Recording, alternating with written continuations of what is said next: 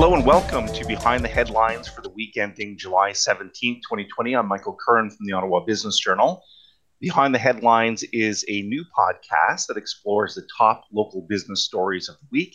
And as usual, I'm joined by two of my colleagues from OBJ, Peter Kovessy and David Sali, both working in the uh, editorial department. In today's podcast, we'll take a look at uh, Ottawa entering what's called Phase 3 uh, we'll also take a look at whether businesses should be asking customers to sign waivers if they enter their premises. And finally, a counterintuitive expansion plan for a local retailer. So let's go behind the headlines right now. Peter, let's uh, start with our with you on our first story. Uh, phase three. Uh, that's what we're entering today uh, in Ottawa and much of the province of Ontario. Tell us what that means. So it's a really, really exciting news for a lot of businesses, uh, particularly restaurants, who uh, which are now able to uh, resume indoor services, as well as uh, gyms and uh, theaters and, uh, and, and bars that they can once again start start start operating. So um, this is really, really exciting for a few reasons. Um, I guess the first one is uh, um, obviously these businesses uh, can start to bringing customers back in the door, but I think um, there's also the potential to again one more degree of normalcy back in our lives. So if this is combined with um, you know continuing relatively low um, incidence of new cases, I think can go a long way towards uh, boosting uh, both business and consumer confidence. Um, obviously, again, this is welcome news, but you know, I think it does have to be tempered with some uh, realities. There's a lot of these businesses that still have a bit of a hole to uh, to dig themselves uh, out of. Um, just just one example, uh, OBJ spoke with uh, Iron North uh, Studio in Hintonburg. It's a it's a gym, and since the the pandemic hit, um, they lost approximately hundred thousand dollars in revenues during during that period. Even now, once that they um, they reopen they're only going to be able to operate at about 50% uh, capacity. So that's just one example of, um, you know, uh, I think a lot of businesses that need to, to uh, are going to have to find uh, some new footing in this new uh, this new uh, in, environment, and does sort of indicate that there is still a bit of a road ahead towards full recovery. and Dave, let's go to you next. of course, the news came quite quickly about Phase Three. I think it was announced on Monday, and businesses had a few days to uh, to adapt to this. How are businesses uh, changing to uh, be able to welcome these customers inside their premises? Uh, yeah, Michael, that's a good question, and uh, and I, I, guess the answer is I think vigilance is on the mind of, uh, of of pretty much every business owner in town, and everybody's handling things a little bit differently. I talked to several businesses this week after the province uh, said that phase three would be a go as of today. Um, so, for example, uh, Escape Manor, which many of you might know, they've got uh, several locations in town. They're an escape room. Um, so, they, uh, they, obviously have a lot of people uh, moving around in there. And so, so, um, so they're really going to be uh, making sure that they, they, they really focus on deep cleaning. So, they're going to have a gap in between each session to make sure the rooms get cleaned properly. Um, and obviously, they have a lot of interactive sort of exhibits, right? Um, puzzles and um, uh, uh, various problems you have to solve that, that involve touching objects and uh, and surfaces. So those have had to be redesigned so that you aren't touching them. Um, as well, uh, when you come in, uh, often in the past, maybe if you came by yourself, you might get put with a larger group of other people. Well, that's not going to happen now. You you stay with the people you come into the into the building with, and that's it. Um, masks are going to be mandatory, obviously, in common areas. Uh, so that's just some of the ways that they're dealing with it. Um, pubs and restaurants, well, that's another issue. Again, um, you're going to have a lot of people gathered in a pretty small area, and managing that is going to be a challenge. So um, so at Centretown Brewpub Flora Hall, for example, I talked to owner Dave Longbottom, and they're set to open today. Um, they can have up to 50 people in there. It usually seats a maximum of about 140. Now, um, I don't know if, it, if, if some of you may have been in there. I'm let's just say I, I am somewhat familiar with the layout, having been in there several times. Um, there are two levels, yeah, as you know, Like, Um, there are two sets of stairs, so Dave uh, was telling me, you know, it's going to be a bit of a challenge. Are we going to have one set of stairs for only for people going up, the other one only for people going down?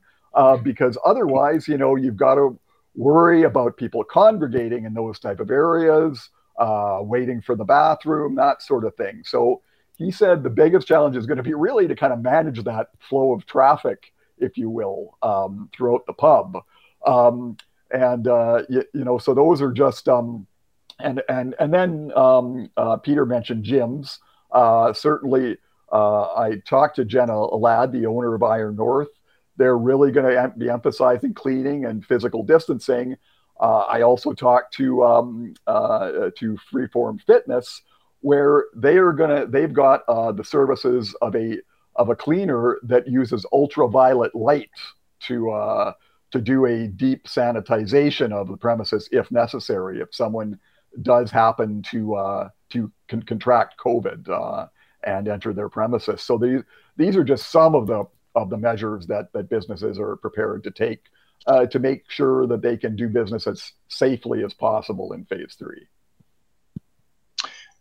Well, there's a natural transition there as we move on to our second story, which involves the legal implications of allowing uh, customers into restaurants, gyms, uh, and other types of premises.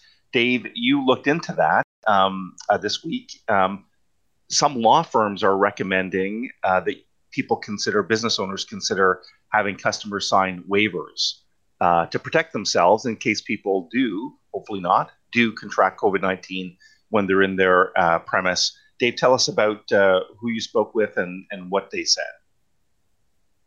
Yeah, so exactly, Michael. This issue kind of really became um, uh, a bit of a talker early in the week. Um, actually, um, uh, St. FX University in Antigonish, Nova Scotia, made a lot of headlines when they uh, announced that they were going to require all students to sign waivers before they could take classes this fall. Uh, and that kind of triggered, uh, you know, the thought, okay, what, what are other, what are, what are, what are some businesses thinking about this? So I, um, this week I talked to Tracy Lyle. Um, she's the head of litigation at Nelligan Law here in Ottawa, and uh, I wanted to get get her opinion on this issue, whether uh, whether this is something that should be top of mind for business owners. Um, uh, you, you, know, is it necessary to get customers to sign waivers to say, look, uh, if you get COVID uh, after coming in here, we're not responsible, uh, that sort of thing. And it's a bit like most legal issues. It's a little bit thorny. I mean, it depends on the business, is essentially what it comes down to. And so, so Lyle told me that, you know, the riskier the environment, essentially, the greater the need for a waiver. Uh, and that in some cases, it definitely would provide an added layer of protection against potential lawsuits. So, for example, we were just talking about freeform fitness. Well, that's a good example of the type of business that probably should get a waiver uh, for all its members. And in fact, they do. Ashley Laurie, the CEO there, she told me that uh, they've always required members to sign waivers. They've now updated them uh, with a clause mentioning COVID 19. Um, so, you know, uh, she said it's just all part of them doing their due diligence to make sure that, you know, they protect themselves. Um, a lot of other sports organizations feel the same way, but other businesses not so much. For example, I talked to a couple of restaurant owners, uh, uh, Stephen Beckta. Many of you have heard of him. He owns three restaurants here in town. You, you know, he he compared going to a restaurant to going to a supermarket or a hairdresser. Uh, it's you customers should know the risks before they enter the premises. So he he felt there was no need to do that sort of thing. Uh, the same with Dave Longbottom at Flora Hall. He said he checked with his insurance provider and he just felt it's not necessary. Both of them are taking contact information from, uh, from a person at each table to help with contact tracing should it be necessary. And, and Lyle kind of agreed with that approach. Um, she said, you know, make sure you double check with your insurance provider to see what they think. Uh, but in many cases, it's you know you have to really weigh the um, um, sort of the uh, sort of the logistics, the logistical headaches, if you will, of having to require everybody to cut, that comes into a building to sign a waiver, weigh that against the risks. So it's some it's a decision it's a uh, that every individual business owner is kind of going to have to have to make on his own. Hmm. Uh, I think we'll go to uh, story number three. Uh, Dave, you were uh, took the lead on this one as well. It uh, it was a story about a company called a local retailer called Terra Twenty that is doing something we're not seeing too often, opening a new location in the middle of a pandemic. So, Dave, give us a sense of what's happening with Terra Twenty. yeah, like exactly. Terra Twenty, you some of you may have uh, may know it, may shop there. There's uh, it's a chain of, of uh, eco-friendly uh, stores here in Ottawa. So it specializes in uh, merchandise like natural skincare products, uh, bathroom, household cleaners that are made without toxic chemicals. Well, Terra Twenty already had two locations in Ottawa. Now they have three. They opened on um, earlier this week, actually yesterday. They opened their newest location, a, a franchise location at the Ottawa train yards. Um, so you're thinking, wow, like most retailers are kind of uh, thinking scaling back their brick and mortar uh, lo- locations uh, with the rise of e-commerce and everybody buying things online now, especially during the pandemic. But um, I talked to own- co-owner Bill Stewart uh, on um, on uh, on Tuesday, and uh, and he basically said, um, you know, that they um, th- that they really feel like there's still a place uh, for an actual physical location for a store like this, because um, as he points out, he says a lot of their their their mission is kind of converting people uh, to eco-friendly products. They're targeting the mainstream consumer, and uh, and they want to kind of turn them on to e- to greener, eco-friendly products. And he says that that as far as he's concerned, that still means they need a place to go where they can actually touch the products and you know have a look at them and really get to know more about them and talk to staff uh, who can kind of educate them about what goes into the products and what doesn't go into them uh, in terms of harmful chemicals and other uh, other additives. So um, so he really feels like uh, like this is a great time to open a new store. Um, and they did actually close their other locations uh, in late March uh, when the pandemic started uh, for several months, and their online operations managed to keep uh, keep them afloat. They were doing about seventy percent of their regular revenues, but um, but he says they're they're very glad to have uh, have their stores up and running again and add to their footprint.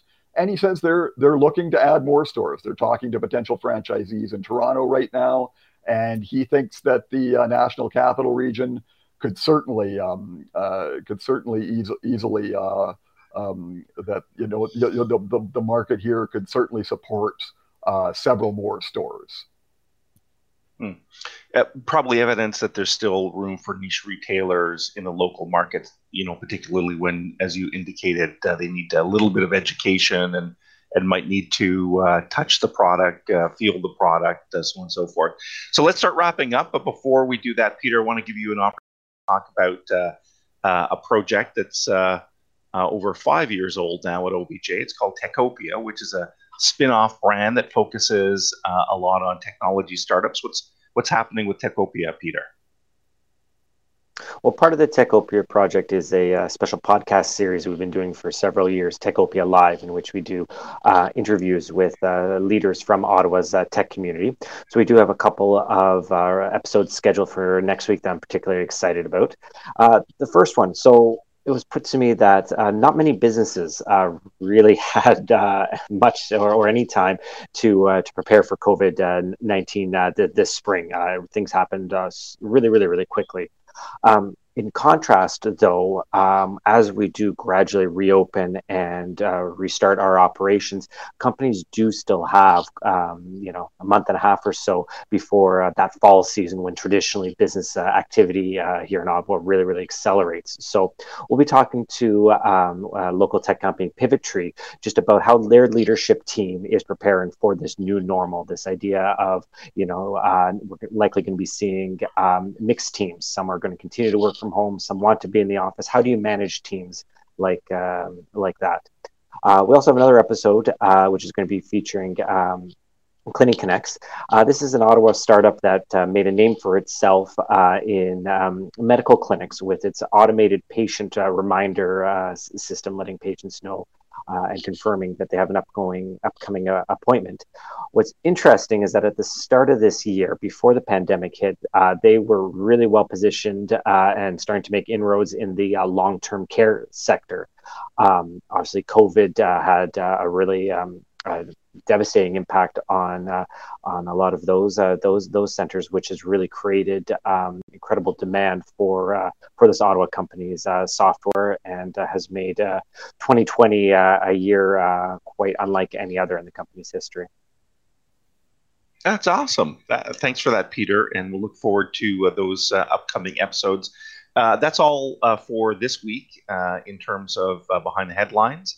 Uh, a reminder that you can watch this on uh, YouTube. Uh, if you go to the Ottawa Business YouTube channel, please give us a like on the video, hit the bell icon to get notifications of uh, new videos. Uh, also, uh, you can listen to this in an audio format on Spotify and SoundCloud. and lastly, we encourage all of our listeners and viewers to check out obj.ca, which is uh, the main vehicle for our local business news headlines today. And, and a reminder, we've got a great email newsletter, OBJ Today, uh, that you can sign up for too. So that's it for this week. Uh, I'm Michael Curran signing off on behalf of uh, Peter Kovessy and David Sali. Uh, please stay connected. Hope to see you really soon.